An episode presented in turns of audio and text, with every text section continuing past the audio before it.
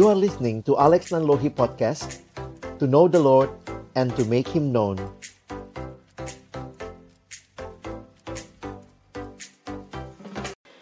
Kami datang dalam ucapan syukur ya Tuhan Terima kasih untuk kesempatan beribadah Memuji memuliakan namamu.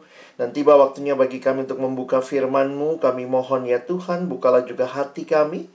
Jadikanlah hati kami seperti tanah yang baik Supaya ketika benih firman-Mu ditaburkan itu boleh sungguh-sungguh berakar Bertumbuh Dan juga berbuah nyata di dalam kehidupan kami Berkati baik hambamu yang menyampaikan, semua kami yang mendengar, Tuhan tolonglah kami, agar kami bukan hanya jadi pendengar-pendengar firman yang setia, tapi mampukan dengan kuasa dan pertolongan dari rohmu yang kudus, kami dimampukan menjadi pelaku-pelaku firman-Mu di dalam hidup kami. Bersabdalah ya Tuhan, kami umatmu sedia mendengarnya dalam satu nama yang kudus, nama yang berkuasa nama Tuhan kami Yesus Kristus kami menyerahkan pemberitaan firman-Mu. Amin. Shalom, selamat siang Bapak Ibu Saudara yang dikasihi dalam Tuhan Yesus Kristus. Senang kita boleh ketemu lagi pada siang hari ini bersama-sama. Boleh beribadah kepada Tuhan, memuliakan namanya dan juga kita dapat kesempatan untuk mendengarkan firman-Nya. Tema yang diberikan kepada kita untuk kita pikirkan dan renungkan pada siang hari ini adalah God of Relationship atau ilah-ilah di dalam sebuah relasi. Ya, jadi ilah-ilah relasi yang mungkin jadi bagian pergumulan kita sepanjang bulan ini Bapak Ibu Saudara melihat bagaimana begitu banyak hal-hal yang berpotensi menggeser Allah dari tahtanya yang seharusnya. Nah, saya ingin mengajak kita untuk memahami juga sedikit banyak tentang relasi ini. Apa sih yang bisa kita lihat di dalam Allah yang memberikan sebenarnya relasi itu sendiri bagi kita? Saya mulai dengan mengajak kita melihat bahwa manusia adalah ciptaan Allah, sebuah realita yang tentunya kita tidak perlu diskusikan lagi, tetapi sebagai orang percaya kita meyakini bahwa manusia adalah ciptaan Allah. Di dalam kejadian pasal pertama ketika Allah menciptakan manusia dan dikatakan manusia diciptakan segambar dan serupa dengan Allah. Nah, ada hal yang menarik yang kita bisa perhatikan bahwa Allah yang menciptakan manusia adalah Allah yang berelasi. Sehingga ketika kita memikirkan tentang relasi maka tidak terlepas juga bahwa Allah yang menciptakan kita, Allah yang merindukan juga memiliki relasi personal dengan kita.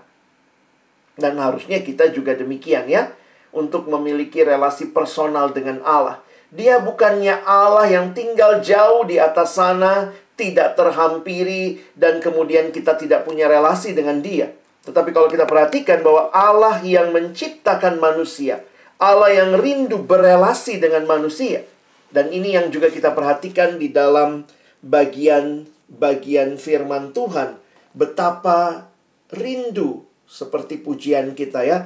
Aku rindu, aku ingin mengenalmu. Kenapa bisa dikenal? Karena dia adalah Allah yang berelasi. Nah, ini bagian yang pertama. Nah, hal kedua yang tidak kalah penting masih di dalam kitab Kejadian pasal yang kedua ayat yang ke-18, jika Bapak Ibu Saudara membacanya dikatakan Tuhan Allah berfirman, tidak baik kalau manusia itu seorang diri saja. Perhatikan, kehadiran Allah sudah ada. Tetapi Allah yang menciptakan manusia, Allah yang juga punya rancangan yang indah untuk manusia nikmati di dalam relasi dengan manusia lainnya. Karena itu perhatikan, tidak baik kalau manusia itu seorang diri saja. Aku akan menjadikan penolong baginya yang sepadan dengan dia. Jadi kalau melihat ayat ini, saya pikir ini bukan hanya ayat yang berbicara soal pacaran, pernikahan, tetapi ini adalah dasar kemanusiaan yang paling esensi bahwa manusia adalah makhluk yang berelasi, pertama-tama berelasi dengan Allah, tetapi juga berelasi dengan sesama. Kenapa? Karena itulah rancangan Allah yang awal di dalam penciptaan. Kita memahami bahwa manusia ini uh, makhluk sosial itu bukan teori sosiologi Bapak Ibu Saudara. Tetapi itu adalah apa yang Alkitab sendiri sampaikan.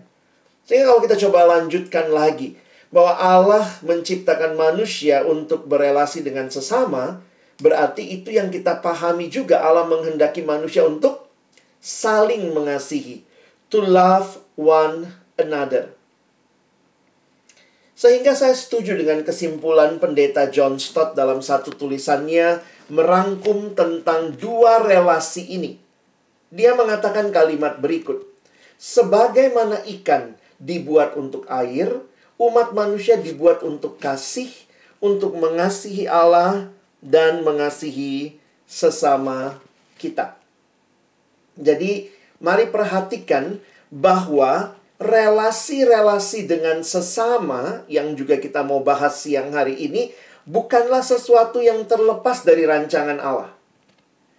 Tetapi harus ditempatkan di dalam kerangka dan koridor yang tepat.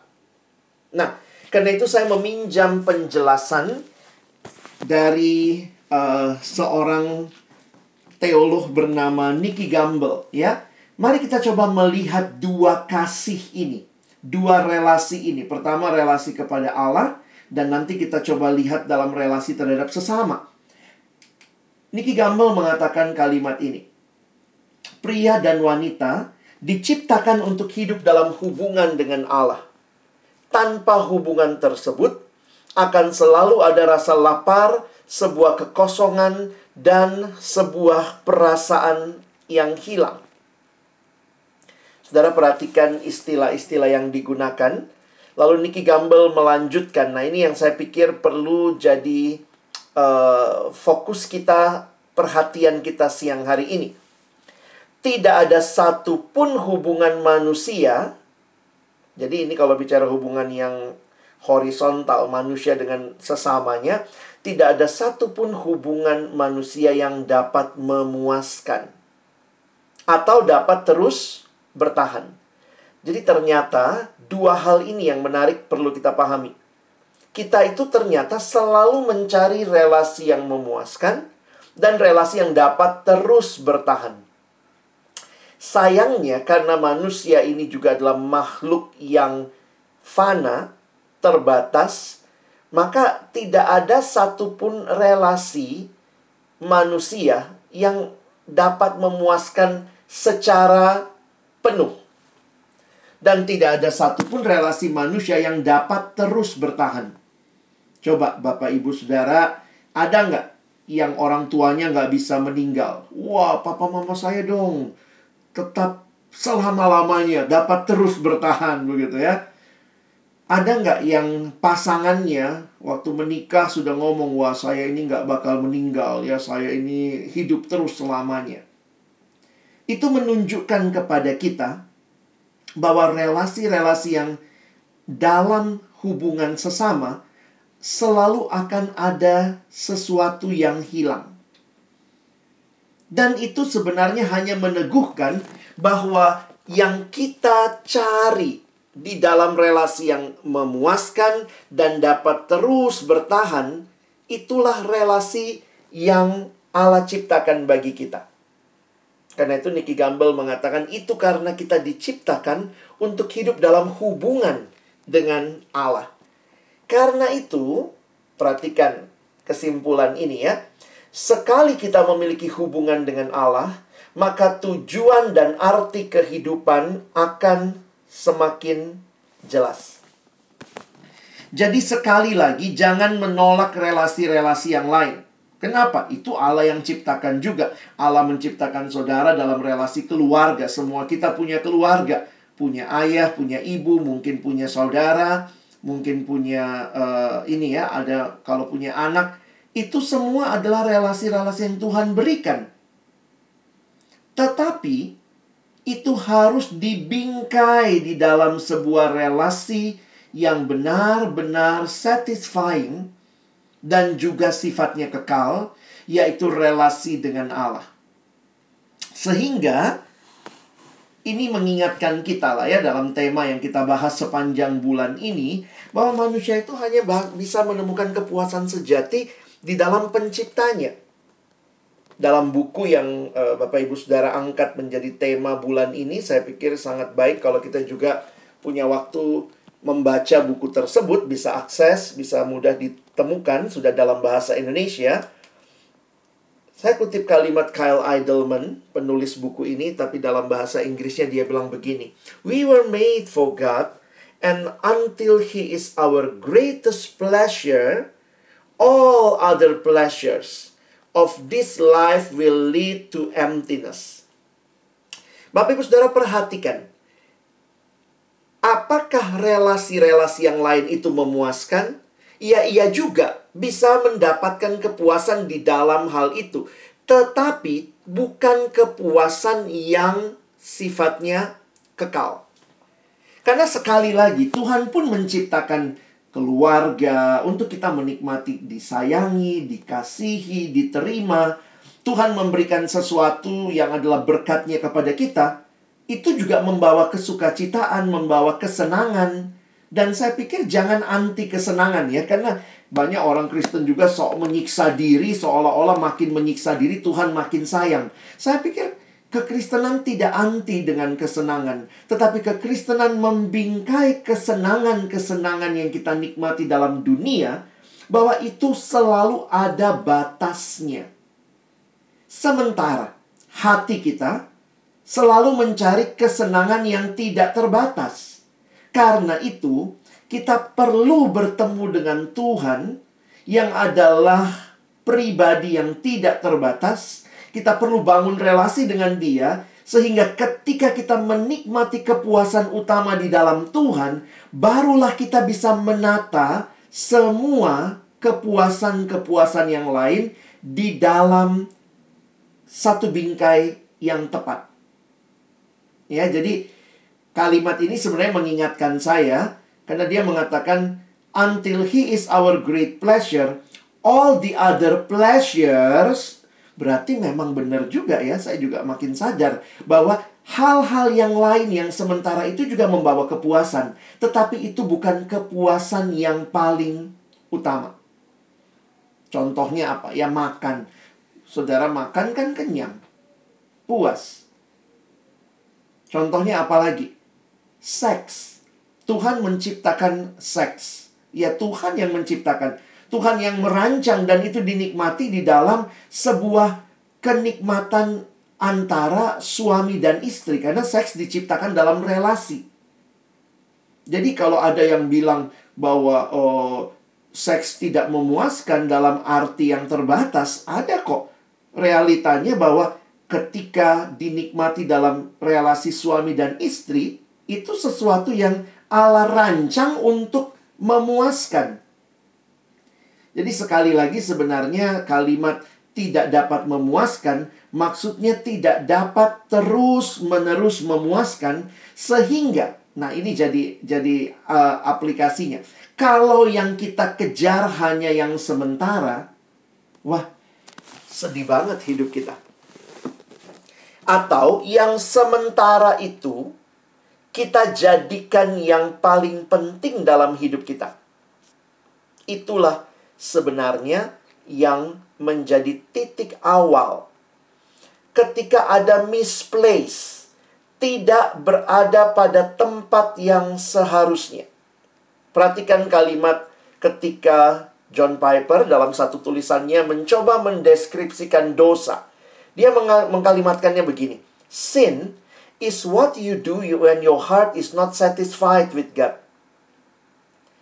Dosa adalah apa yang engkau lakukan ketika hatimu tidak puas dengan Allah. Dan ini juga diteguhkan dengan kalimat dari Blaise Pascal. Mungkin kita kenalnya rumus-rumusnya dia.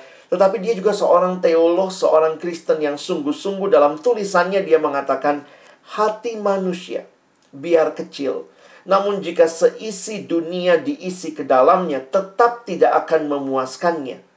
Hanya Sang Pencipta yang bisa memuaskannya.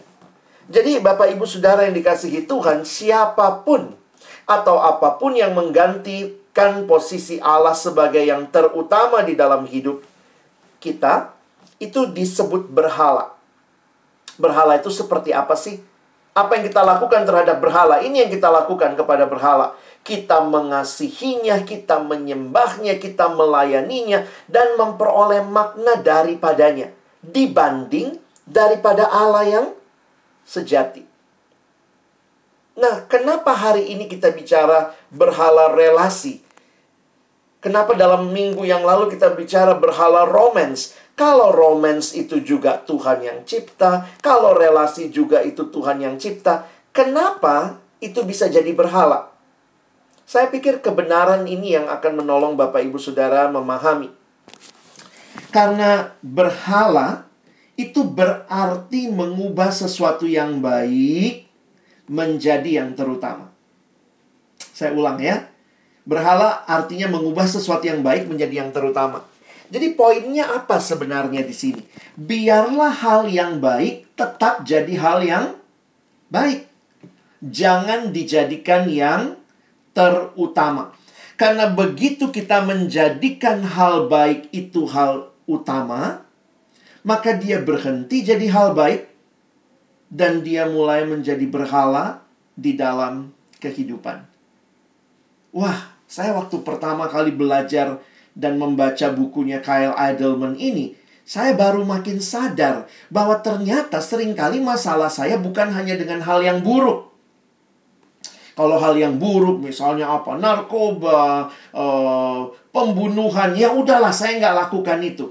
Tetapi saya harus waspada karena banyak hal-hal baik yang tanpa saya sadari saya jadikan yang utama.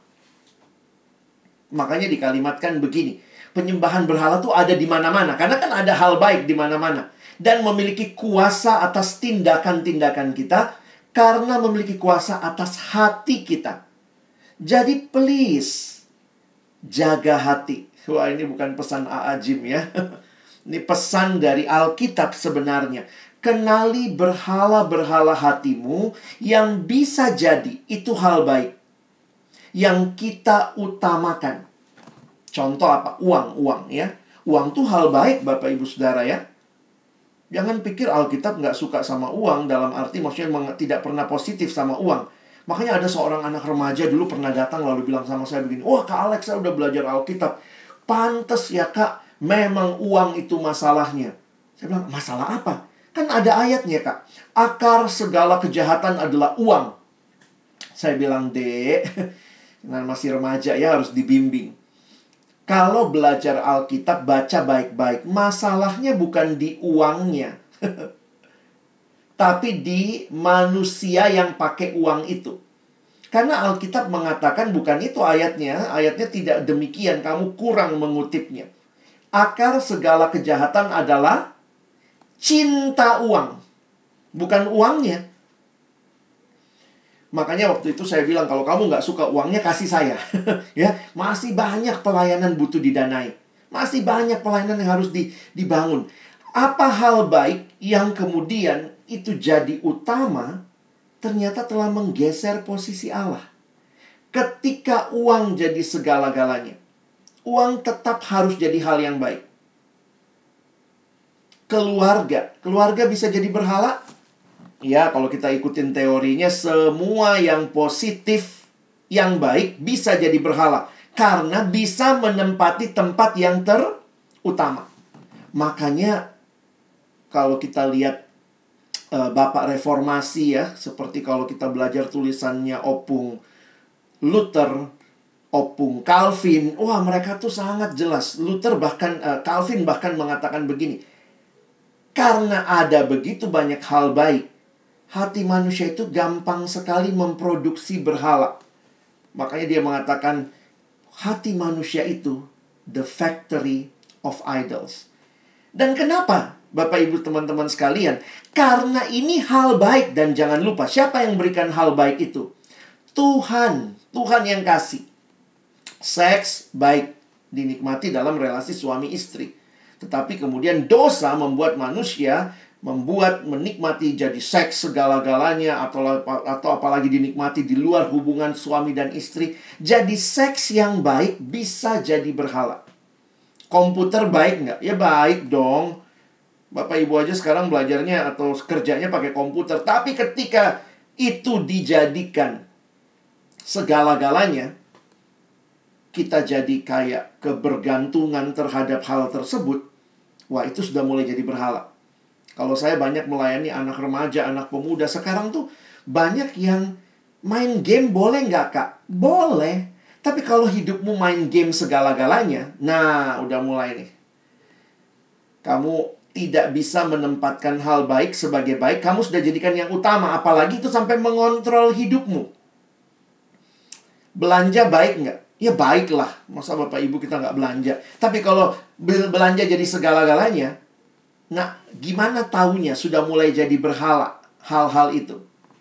Kalau saya bilang sama adik-adik remaja, kalau kamu siswa, kalau kamu mahasiswa, tugas utamamu belajar.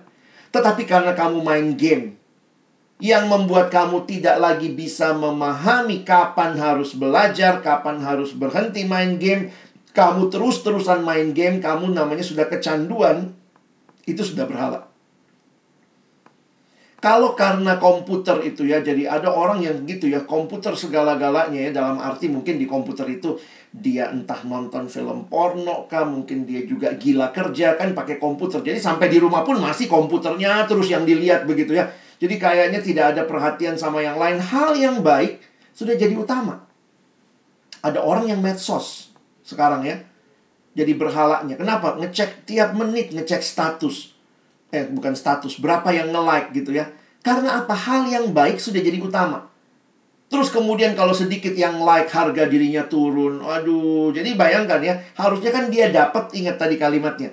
Berhala kita mulai mendapatkan harga diri dari situ. Padahal kan tidak demikian. Harusnya dari Tuhan. Pacar bisa jadi berhala? bisa. Pikir aja sendiri ya.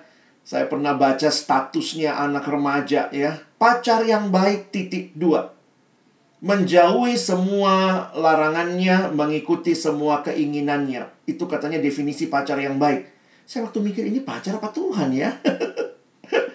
Tipis banget bedanya. Menjauhi semua larangannya, mengikuti semua kehendaknya. Ada orang yang sudah dikendalikan relasi menjadi Tuhannya.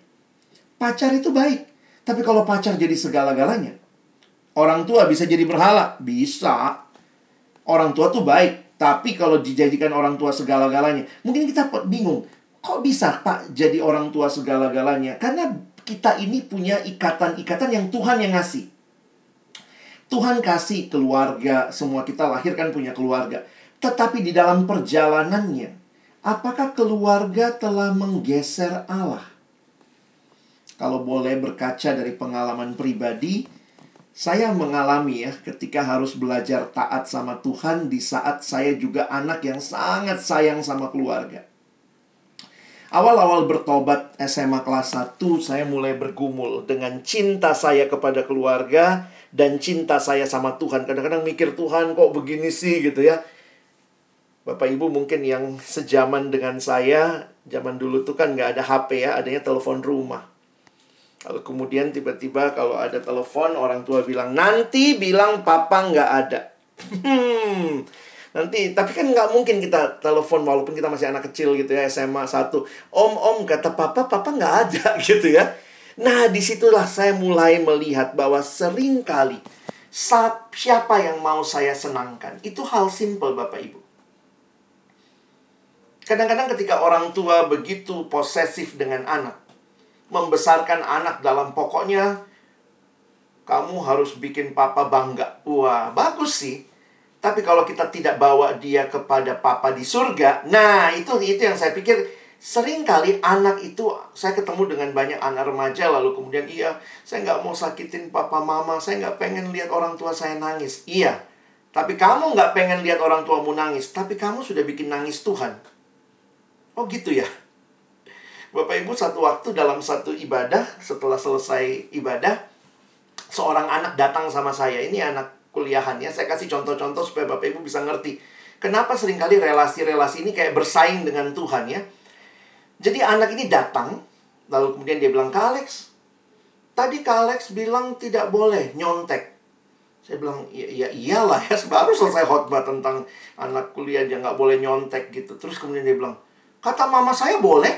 Heh, siapa mamamu gitu ya? Jadi saya saya pikir apa kok bisa gitu mamanya bilang begitu lalu kemudian saya tanya lah ya oh boleh tahu nggak kenapa mama bilang begitu terus dia bilang mama bilang bapak itu pensiun tahun ini kak jadi mama bilang kalau kamu kuliahnya kelamaan semester depan kita nggak bisa bayar lagi karena kamu kuliah abangmu kuliah jadi kamu harus selesai kuliah semester ini lakukan segala cara supaya lulus Nyontek pun nggak apa-apa. Yang penting lulus.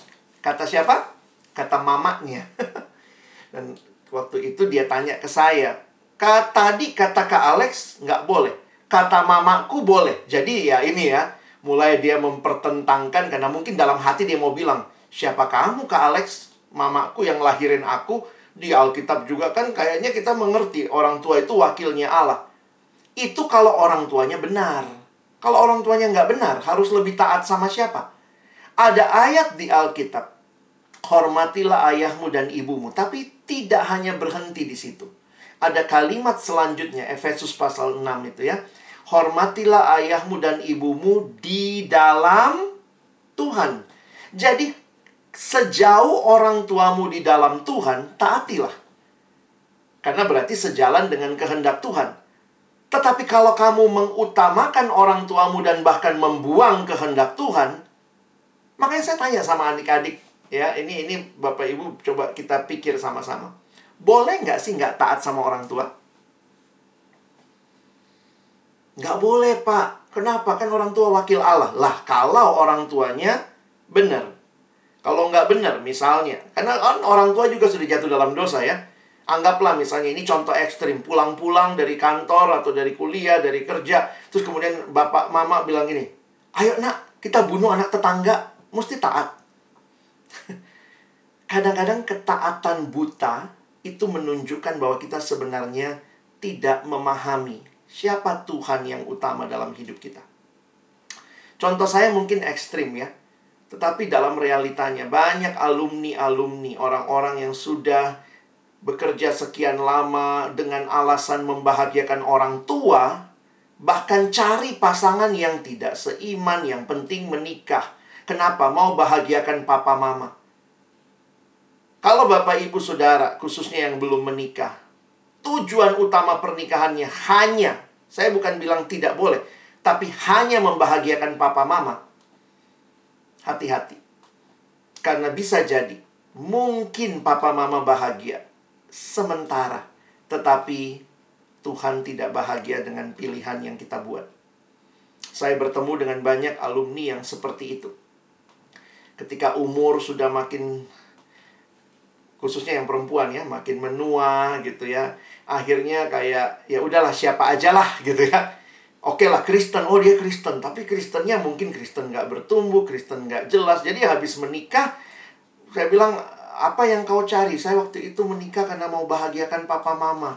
Habis saya menikah, mama meninggal tahun depannya. Terus habis itu, sekarang, iya bang, sekarang ini saya di KDRT sama suami.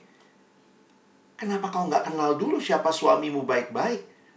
Tapi waktu itu kan mama udah sakit-sakit, jadi yang penting mama bahagia. Sekarang kamu jadi banyak orang berbicara bahagia untuk orang tua, tapi tidak di dalam koridor ketaatan dan kebenaran Tuhan. Jadi hati-hati relasi-relasi yang rasanya membahagiakan orang tua. Tapi apakah Tuhan bahagia? Belajar lebih taat kepada Allah daripada orang tua. Di Alkitab ada dua istilah. Hormatilah dan taatilah dalam relasi dengan orang tua. Dan waktu saya mempelajari ayat itu, ayat itu dengan sederhana mengatakan begini. Dalam hal hormat tidak ada pilihan. Tapi dalam hal ketaatan ada pilihan hormatilah orang tuamu mau dia kayak apa mau bapak mamamu bisa di dipercaya tidak bisa dipercaya sakit hati atau apa hormati mereka tetapi dalam hal ketaatan ada pilihan taatilah orang tuamu di dalam Tuhan. Kadang-kadang kita lebih sulit kalau kita udah nggak taat, kita nggak mau hormat juga ya. Tapi Alkitab sebenarnya memberikan dalam hal ketaatan kita punya pilihan. Tapi dalam hal hormat, kita harus hormat. Nah, ini banyak aplikasi yang Bapak Ibu Saudara bisa pikirkan. Tetapi pertanyaan kuncinya ya, mari di akhir khotbah ini saya ajak kita periksa hati kita. Apakah banyak hal-hal baik yang sudah mulai menggeser Allah dalam hidup kita. Dalam buku God at War ini, hati ini jadi penting ya. Jaga hatimu dengan segala kewaspadaan. Karena dari hati terpancar kehidupan. Makanya dia mengatakan, The battlefield of the gods is your heart. Jadi di dalam hati itu dia membayangkan seperti ilah-ilah itu lagi berjuang, berantem, merebut hati kita. Mungkin ada yang bilang setelah dengar minggu lalu, oh saya nggak ilah berhala saya bukan romance. Berhala saya bukan uang, berhala saya. Tapi mungkin minggu ini berhala saudara adalah relasi. Relasi-relasi yang ternyata tanpa saudara sadari telah menggeser Allah dari hidupmu. Karena itu Kyle Idleman katakan, apa yang kamu cari apa yang kamu kejar dalam hidup. Sebenarnya ini menunjukkan berhala apa yang sedang memenangkan hatimu. Saya tutup dengan dua slide ini. Ya, eh, apa pun yang mengendalikan hidup kita disebut tuan kita. Jadi orang yang cari kekuasaan dikendalikan oleh kekuasaan, orang cari kepenerimaan dikendalikan oleh orang-orang yang ingin dia senangkan. Nah, itu relasi di situ. Kita tidak bisa mengendalikan hidup kita. Kita itu pasti dikendalikan oleh Tuhan kita. Dan kiranya yang mengendalikan kita adalah Tuhan yang sesungguhnya. Yaitu Yesus Kristus yang bahkan menyerahkan dirinya untuk saudara. Pernah uh, alami ini, saudara? Perhatiin baik-baik ya bajunya ya. Kancingnya salah tuh, pernah nggak ngancing salah begitu ya? Tahu-tahu kancing yang paling atas kelewatan gitu. Begitu udah selesai, eh salah kancing ya. Bagaimana caranya dibenerin? Ya benerin lah kancing atas dibalikin ke paling atas dan seterusnya. Saya tutup dengan kalimat dari buku Kyle Idleman tentang relasi. Dia mengatakan kalimat ini ya. We love others best when we love God most. Kadang-kadang kita pikir kalau saya mengasihi yang lain, uh, maka saya nggak mengasihi Allah. Demikian juga sebaliknya. Kalau saya mengasihi Allah, berarti saya nggak mengasihi papa mama saya. Enggak. Ketika teman-teman, bapak ibu saudara, kembali menempatkan kancing yang benar di kancing pertama adalah Allah. Maka, waktu kita mengasihi Allah sungguh-sungguh, maka kasih kepada yang lain juga akan berada pada tempatnya. Tapi kalau kita tidak mengasihi Allah, kita sibuk sama mengasihi yang lain, maka sebenarnya kalau kita sibuk sama mengasihi yang lain ya kita akhirnya tidak mendapatkan kasih yang benar. Nah, hari ini Tuhan berikan kesempatan kita refleksikan firman ini. Lihat lagi dalam hidup kita. Apa yang saat ini sedang menguasai kita. Kalau itu relasi-relasi yang baik, kembalikanlah tempatnya di dalam relasi yang baik. Kiranya Tuhan menolong kita, bukan hanya jadi pendengar firman, tapi jadi pelaku-pelaku firman. Amin. Mari Bapak Ibu yang dikasihi Tuhan, bersama-sama kita satukan hati. Kita akan